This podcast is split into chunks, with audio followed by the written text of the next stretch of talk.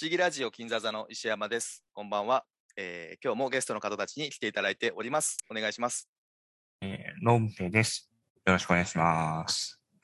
おとけいです。よろしくお願いします。ラフランスです。よろしくお願いします。ラロッカです。よろしくお願いします。北斗です。お願いします。はい、ありがとうございます。えっ、と、今、たった今なんですけども、えーやらかすとこだったんですけども、録音をしてないまま始めたんだけど、ラロッカさんがうんすかさず指摘してくれたんで、うん事なはいきを得たんですが、世界を救いましたが、いや怖いっすね、本当に。びっくりしました、自分でも。俺も捨ててほしかったな。うんあのいやーありがとうございますマ。ルチバース出てきて来てくれたら救いますよ。ありがとうございます。そうですね。はい。で、今日はですね、えー、とその動揺もちょっと今あの落ち着かせたいんですけども、えースパイダーマン、ノーウェイホームの話をしていきたいと思うんです。出た。データ。で、えーネタバレを死ぬほどするんで気をつけてください。はい。それで、はい。あのーポッドキャスト界隈ではですね、もうノーウェイホームすごいんですよ、皆さんやられてて。うん。で、あの、シネマクティフ東京支部の外伝で、音圭さんと松さんのも、今日、私たちが収録してる今日配信されてましたけども、はい。私は聞かせていただきました。あありがとうございます。はいああ、早い。まだ聞いてないですね。兄さんさんが出られてましたよね。はい。とっても楽しく聞かせて。あ珍しく前後編だったじゃないですか。いや、やっぱりね、長くなってしまいましたね。そうなんですよ。ね。はい、で、えっと、普通のポッドキャストさんの方で、おそらくノーウェイホームがどういう作品かは散々皆さんお話しされてるんで、あの、ちょっと割愛しまして、えっと、まあ、トム・ホランド版のスパイダーマンの、えーホーム3部作の3作目になってるんですが、えっと、前回のホークアイと一緒でですね、みんなで、えっとお話ポイントを出し合って、えーもうすぐ確信に入っていきたいという、えー構成にしたいと思いますので、えっと、前回と同じくですね、うんと、お話ポイントをちょっと順々にあぶり出していっていただきたいんですけども、あえーー難しそう。ロンペイさんからじゃあお願いします。えー、じゃあ僕一個だけ言うと、はい。えー、デアデビルについてですうね。ん 一個だけ。はいじゃあ、おとけさんお願いします。えっと、これは決まってるかどうかわからないんですけども、トム・ホランド今後どうなるのかっていうところですね。はい。えー、なんだろうね、次。まあでもいろいろあるでしょうけど、ラフランスさん、じゃあお願いします。えー、うーん、僕はじゃあ、フランチャイズのあり方にしましうょう。ーん、面白そう。ラロッカさんお願いします。僕はちょっとあの、ポイントなのか分かんないけど、僕そうだ。はうんうん。ん？はいはい。いや、ラロッカさんも、あの、フォックストロットさんの方でお話しされてて、で、お話しされた後、思ったことがいろいろあるというふうにおっしゃってたんで、その後のお話を。あの、フォークロスターの方ではなんとなくこう、感傷的な話でね、ずっとやってたんですけど、ちょっとその後思ったことは、こうんれ、この映画って、MCU の決意表明なんじゃないかってちょっと僕が思ったこうとがあって、ん。まあ、その辺喋れたらいいかなとは思ってるんです。しじゃあ、北斗さんお願いします。えー、どうしようかな。結構、まあもう、なんか、ディテールをすごい、いろいろ語り合いあたいというか、それももちろん、そうですね。あそこ、はい。いよかったとか、もや、もちろんもちろん。う、ある、あるんですけど、うんうん。じゃあ、ノーウェイフォームが、ノーウェイフォームって一体、うん。どういう位置づけの作品だったとか、うんうん。おー、なるほど。ってちょっとね、うん。言いたい、聞きたい。いいですねね。うんはいじゃあ、ちょっと僕も一個い、皆さんに聞いてみたいことがあって、あの、ピーター・パーカーの最後の選択はうんんなぜなのか？うん。について皆さんでちょっと聞いてみたいなと思ってます。いいですね。うーん。ということで、えっ、と、他にえこれ、これはいははいいのかっていうのがなんかありません、あじゃあ、追加で言うと、うんうん。えっ、と、まあ、過去作ヴィラン、うんスパイダーマン集結についてうんうんうん。うんと、あとは、ヴィラン治療についてですかね。そうですうね。んそれは確かにあるんですよ。うんあとは大丈夫ですか？あもう一個いいですか？うん。あの、デアデビルも気になるんですけど、ベノムも気になる。そうですね。は いそうなんですよ。あ、一個いいですか、うん多いな。いや、いいの、いいの。いや、これ、いやいいの、いいの。こうなるってことね。こうな出すだけ出した方がいいの。ベ出すだけ出した方が。ベノムで思い出したんですけど、うんうん。あの、これは不毛な議論になると思うんですけど、うんどういう理屈で彼らは集まったのか。う。うんん、うん、うん。そうですね。出てきた、要は、えー外宇宙の人たちは、うん。なぜ彼らは来れたのかっていう。理屈ですよね。多分これは答えが出ないんですけどま。あ、そうですね。でもまあ、議論するのは楽しいですから。うんはいうん。よし。じゃあ、今のをですね、私はチャット欄に書き出してるんで、これ順番考えよう、順番。順番はこれのフランチャイズ後の方にして。そうですね、物語の外から見るか、話。のうん中の話さっきしましょそうですよね。う。うん。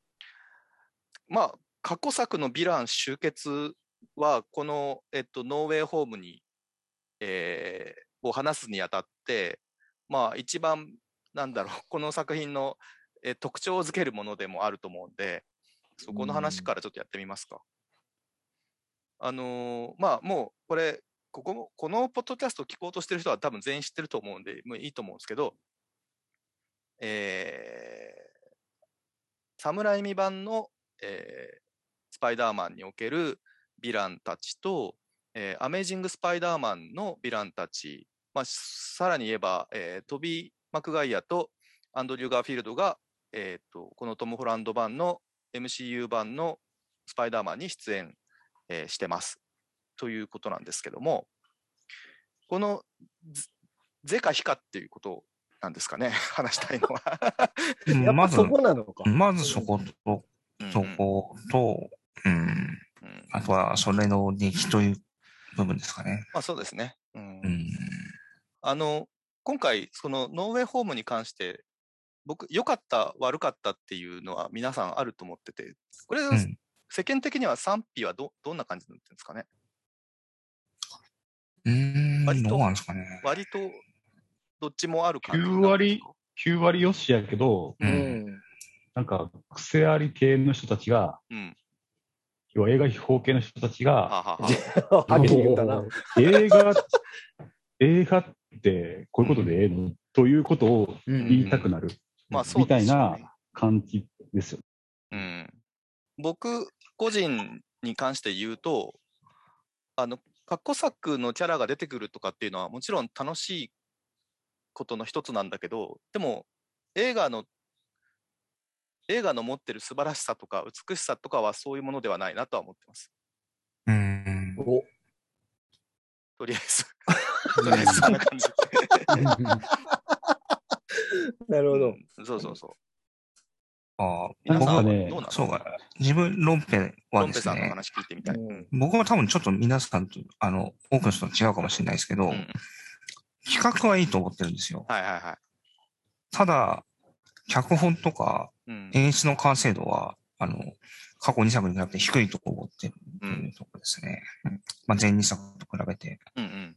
まあ、僕は時間がなかったなと思ってますね。あの、はっきり言ってキャスティングが大変で、うん。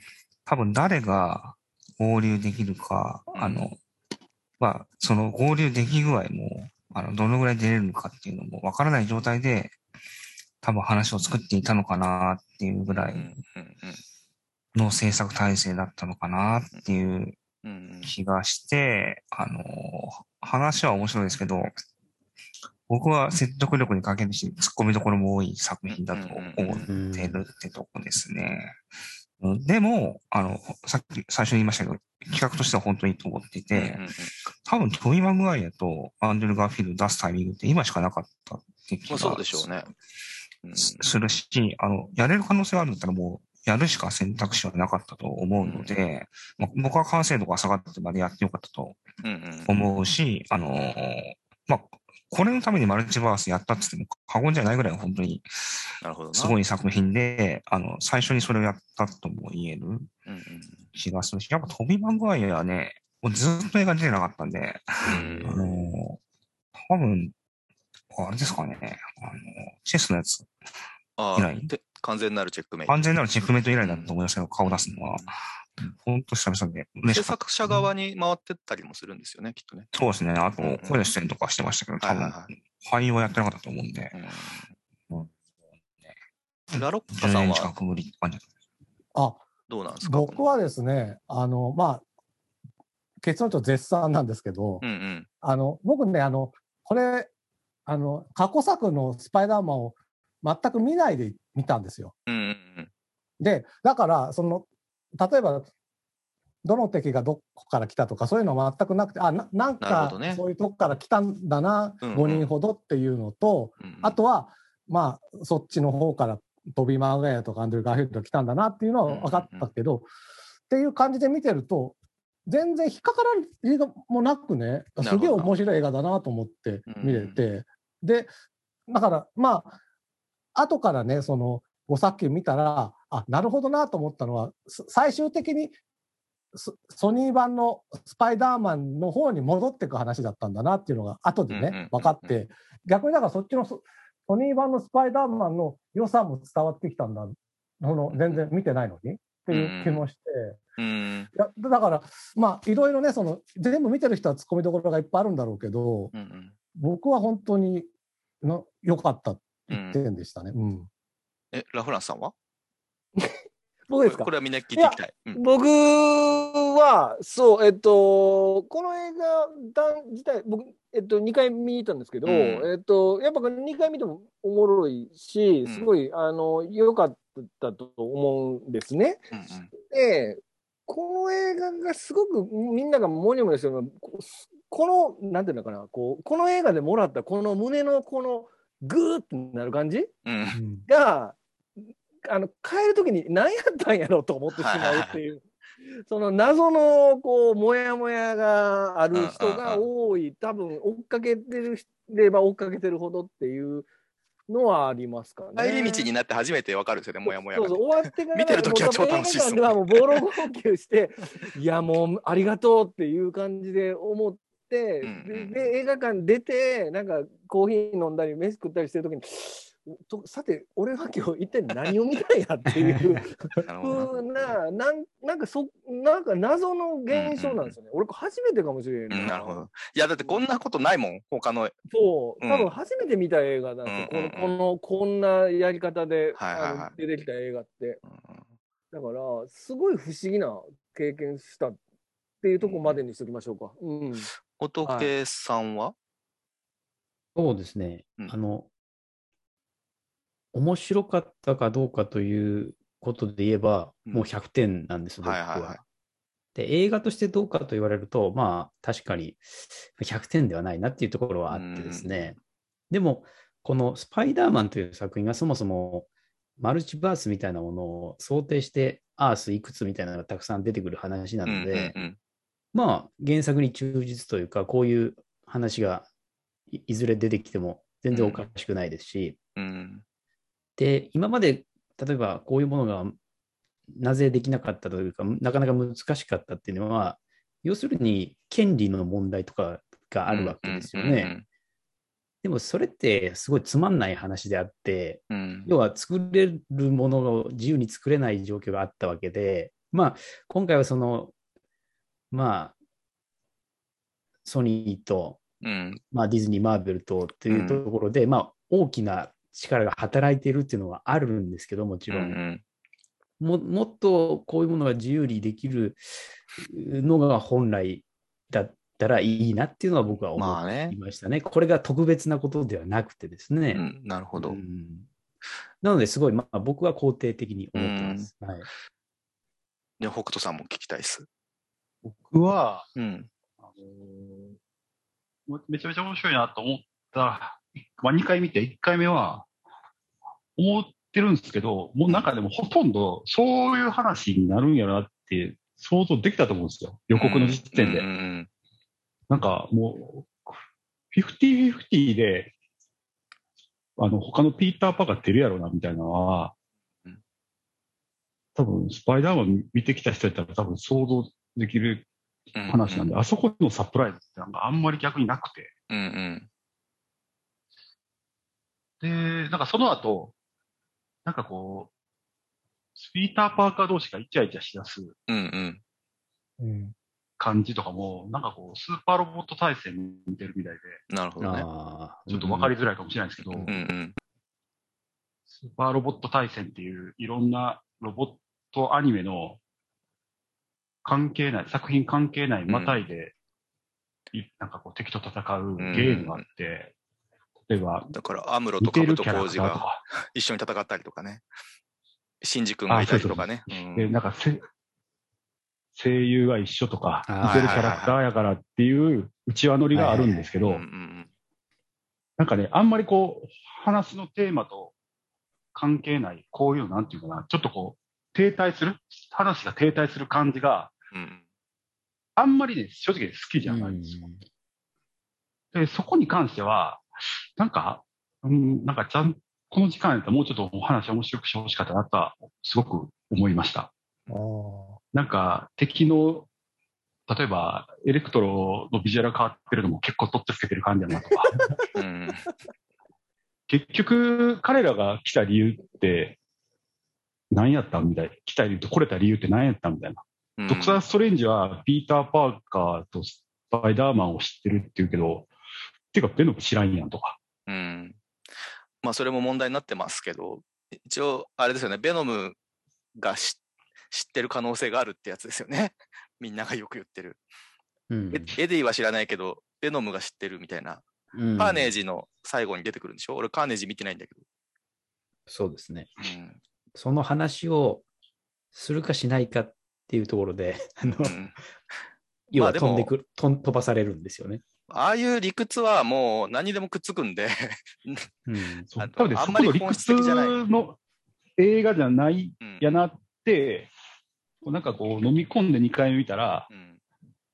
こう、プロットとしてはすごく面白いというか、まあだから全然、こう、サクッと見えるんで、うんうん。うん。なんかすごく前半の、なんていうんですか、あの、ストレンジとの戦うところとかも、うんうん。毒あの、毒奥との戦うところも結構面白いし、うんうんこれちょっと次の他のテーマにと結びついちゃうんですけど、うん。やっぱその他のピーター二人との出会い、教訓のこう共有で、なこう最後のピーターの選択がすごくこう納得するというか、うんうんうん。こうピーターを孤立するために、この話を作ったというテーマも一つあるならば、うんなんかこう、うまく仕上げたなっていうのはすごくあるし。まあ、そうなんですよね。ああ、もう北斗さんに非常に近いですね、感想うが。ん。うん。そういうことを含まえたら、これをマルチバースがつ使えるこのタイミングで、しかもソニーとしては、決算させる、過去の中途半端に終わらせてしまった作品をこう決算うんさせる、生産させる展開と、このピーター、MCU ピーター・パーカーを孤立孤孤立させる、この中一応中盤になる予定のこの3作目で、うんうんうまく、このプロットに関してはすごくうまく組み立てれたなっていうのは、すごくいいなと思います。うんうんうんはい。いや、僕も最初は、結局、あの、スコセッシが、あの、ヒーロー映画なんてテーマパークみたいなもんじゃんって言った時あったでしょ？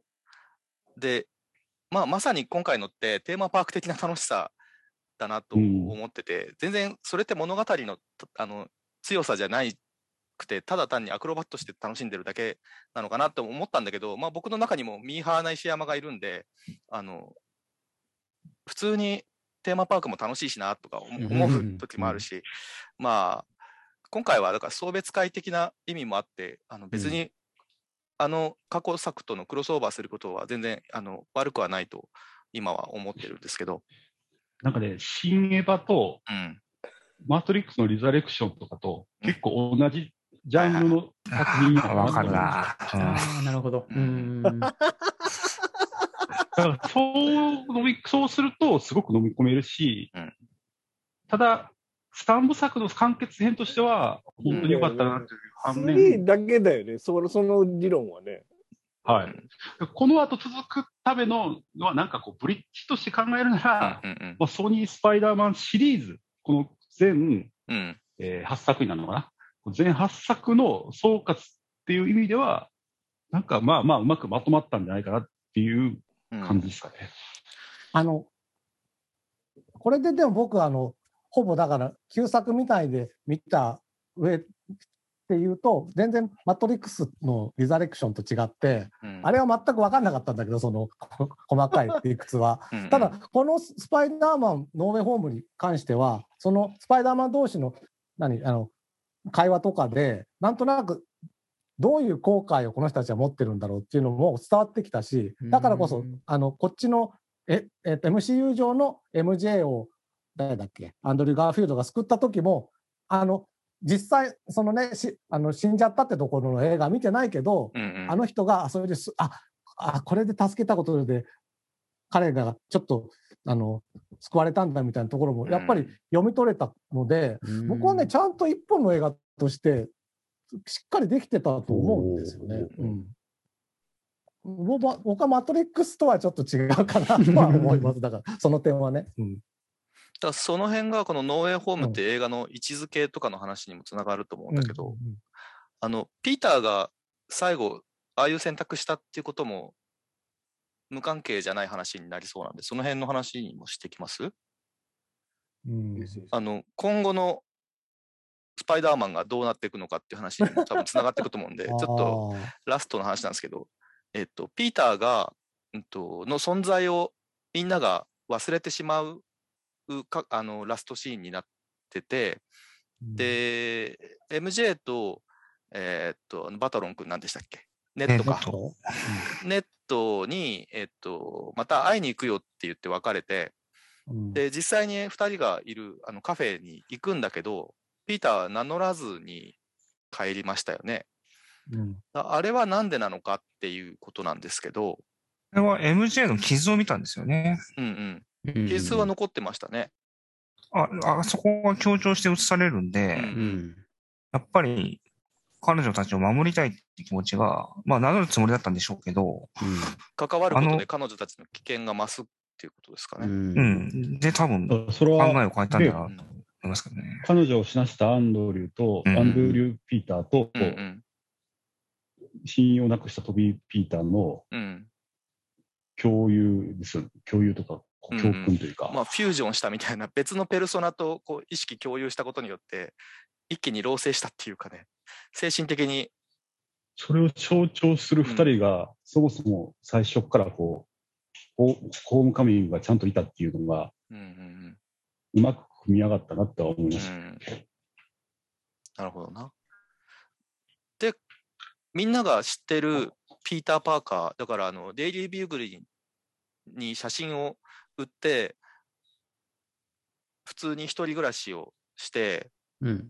普通のピーター・パーカーとしては若干寂しげな生活になって、自分でスーツをこしらえて、うんえっと、みんなの親愛なる隣人にというスパイダーマンの姿に近づいて終わったって感じですよねそ。うですね。ううんんまあそうですね。うんのアパートの向かい側にあるロシア人の大家さんが住んでるんですかね？うんでしょうね。そればっかり気になってんけど。そうなんですよね。だから、今後ソニーとマーベルの間がどうなるかっていうことをうん鑑みて、どうにでもなるような終わり方にしたっていう見方も全くその通りで、うんあの、結局、今多分、だからマーベルともう3作多分作るんだと思うんですけど、あの、それが報道されたのって12月の頭なんで、あの、映画の完成が間に合ってるわけ間に合ってないんだ。うん。うん、ない、ま間に合ってるわけはないので、どうにでもできるようにしか作れなかったと思うんですよね。うんそういう意味で言うと、もう着地の難度 C の、まあ、結構アクロバティックな、えー脚本をうまいこと着地させたっていう見方もできなくはないことなのかな。まあそうですね。だからかなりオープンエンドだと思いますけどね。うんうんうんうんあの、過去作見ると、あの、ピーター・パーカーって1話目で卒業して、1話目の途中から2、3話と、あのもう社会人というか、なんかフリーターみたいになってるじゃないですか。うんうん、で、このノーウェイホームって卒業したところで終わってますよね、高校。そう、ね,、いう意味では、完全に追いついたというか、なんだろう、あのスパイダーマン2、3とかアメージア・ブスタイマンの流れにやっぱりなってってるんじゃないですかね。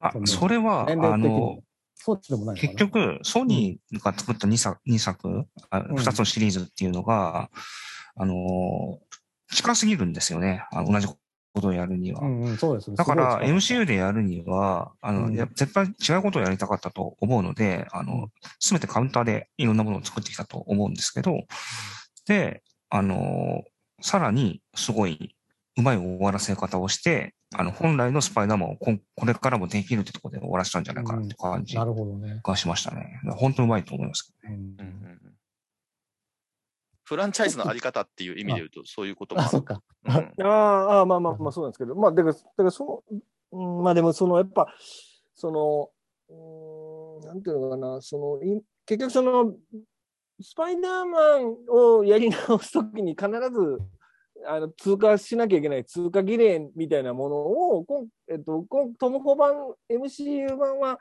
あえてと飛ばすっていうか、曖昧にしてたじゃないですか。そのベンおじさんがいないところから始まってるて、そこで、で、彼は、どちらかというと、すごい、こう、大人に頼れる、頼れる人がいる世界の中で、スパイダーマンとしてやってきたっていうところがあって、で今回、その、えー、とそれを結局その先輩方からの 公認を得ることによって先輩方がやってきた世界観でもう一回仕切り直しでやり直せるところに戻ったっていう感じになってたような気がするんですけど、でもなんかそれが見たかったかどうかは割とクエスチョンかなって気がするっていうか、うん、もう一回スパイダーマン、文明のスパイダーマンの話をこれから見れるのかっていうことにまさかなるとは思わへんかったなっていうのは正直なところですけどね、うん、今回ね。うん。だからそこはまたすっ飛ばすっていうことも、ね、なんかうまいこと見せてくれるんでしょうけど、ね、だって、あれ、全員記憶ないってことは、簡単に言えば MCU のヒーローもみんなスパイダーマンのこと誰か分からへんってことでしょ？そういうことですね。誰かは分かんないですよね。スパイダーマンは、ね、スパイダーマンは分かるけど、うん、誰かは分からないってことですよね。うん、うんだからもっと自分が強くなってっていうことを思ってピーターはあそこでは一回下がったけどずっと知られないままでいいよって思ったかどうかは分かんないですよね。うんただワンチャンデアデビルだけはなるほどな。声とかであのピーターをと会った瞬間、こいつスパイダーマンって分かる可能性は。可能性ありますね。そうなんですよ、ね。今から分かる、あの、知るってことは全然ありますからね。えっと、あ改めてピーターをスパイダーマンだと分かるっていうのはあると思う、ねうん、そうなんですよ、そうなんですよ。察するっていうのはね。だから今、首脳陣の中では、今後、こういうパターンだったらこう、こういうパターンだったらこうっていろんな道筋考えてるでしょうね、きっとね。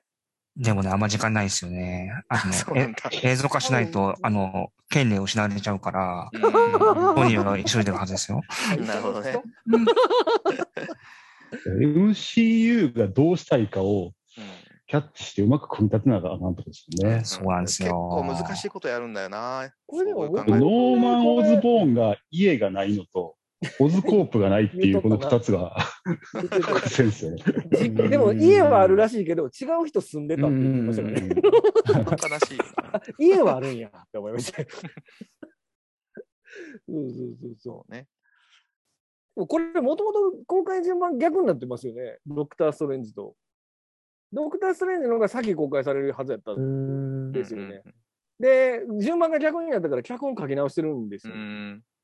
で、ドクターはめちゃめちゃ変えてんじゃないですかね。そう、だからそのせいで撮り直してるはずなんですよ。まあ、頭ぐちゃぐちゃなんだろうな、きっと。そうだから、だから、その、ドクターはマルチバー、ドクターでマルチバースの話をしてからスパイダーマンに行く予定だったんですけど、スパイダーマンのでマルチバースの存在を知ってっていうふうに変わってるはずなんですよ。確か。うん最初は多分それをストレンジャーの多分アメリカ・チャベスっていうキャラクターアメがやるんですよね。ミス・アメリカ？そうそうそう。あれに出てくるんだね。彼女はなんかバース間の移動ができるっていう。マルチバース間の移動ができる。うんまあでもマルチバース間の移動ができるんやったら、ドクターは多分スパイダーマンは認識できそうな気がするっていう。うんでもなんか、5月、そのドクター・ストレンジでスパイダーマン誰かもう一回思い出したらすげえ興ざめしますよね。まあね、早いな思い出すのってそこはなんかうまいことやるんでしょうけどね。うんだから前にロンペイさんがあのワンダービジョンの時に言ってた、えっとマーベルは意外とマルチバース化に慎重なんじゃないかっていう話してたじゃないですか。でその理由というかがやっぱマルチバースにしちゃうとやっぱしらけるというか、あの、そうなんですよ。あの、すごいね、うん。マルチバースに拒否反応を示す人、やっぱいると思うので、本当僕も前から言ってますけど、本当 MCU だからそういうこともあって慎重だと思うんですよ。だから、多分やりすぎなようなものを描くのは WhatF でやって、うん。で多分フェーズ4なのか、5と6までかかるのか分かんないんですけど、ん。多分僕はマルチバースを閉じる話になるんだと思うので、まあ、た、多分だから、常にマルチバースがあるわけではなく、多分期間限定のものなんじゃないかなとは思います。けど。うん。だから今回みたいなもののために用意したけど、もう今後はあんまりやるやらないようにするとか、うん。な方がいいのかもしれないですね。だからマルチバース閉じるってすっごいエモい気がする。なんか、うん。そそれをメインにした映画があったらすごい泣いいちゃい、そうや多分それはロッキーのシーズン2になるんじゃないかなと僕は思ってますけどね。ううん。ん。うおーってなりそうだもんなあれあれはマルチバースなんでしたっけ？ロッキーは。ロッキーはせ、あれはそうでしょ？選択肢で増えていく世界なわけだから、うんマルチバース。でも、ロッキーがいる、あれ、最終的にはロッキー、ちょっとわけわからんとこ言ってましたけど、うんうんロッキーがいるところは一本のラインでしたよね。またその時間話すると。時間軸。いや、時間とは関係ないわけでしょ、あれ。え、でも、申請時間軸って、いわゆる要はマルチバースの中でよ、より分けただけの一本の時間軸やった気がするんですけどあの、ロッキーがいえっ、と、それがえっ、と、MCU で描かれてる、今、あの、見てる僕らが、あの見てる映画の中の世界ですね。うんうんうんうん新生時間軸っていううんうんうんだから、マルチバースじゃないでしょ、ロキがいるとこって。マルチバース。の。ロキがいる場所のことは新生時間軸じゃないですよ。あそことはまた別の空間ですよ。うんややこしい。うんだからさ今、雑誌間の違いとか、その、なんていうの、ライセンスを持っている会社の違いを今、疑似的にマルチバースと呼んでるけど、本来はそういうもんじゃないってことだよね。まあ違いますね。い他ろんな可にもある能性がある世界がいっぱいある。まあなんかスパイダーバースの考え方を、あうんうんうん考えればそうわかりやすいと思いますけど。だから今回、あそうですよね、あれね。う。うんんだから、でも、今回のガーガーフィールドとトビーが出てきた世界って、なぜか知らないけど、我々が知ってる3人が揃ったに過ぎないっていうか、たまたまなんです全く知ら。ないおっさんが来て、えっていう話にもな,、うんなってもおかしくないわけです。全く知らないおっさんが俺スパイダーマンって言われても、誰も見んわどうしていいかわからないですよ。まあね、それ認められないはね、スパイダーバースのやってたことに近いんじゃないかなと思いますけどね。うん。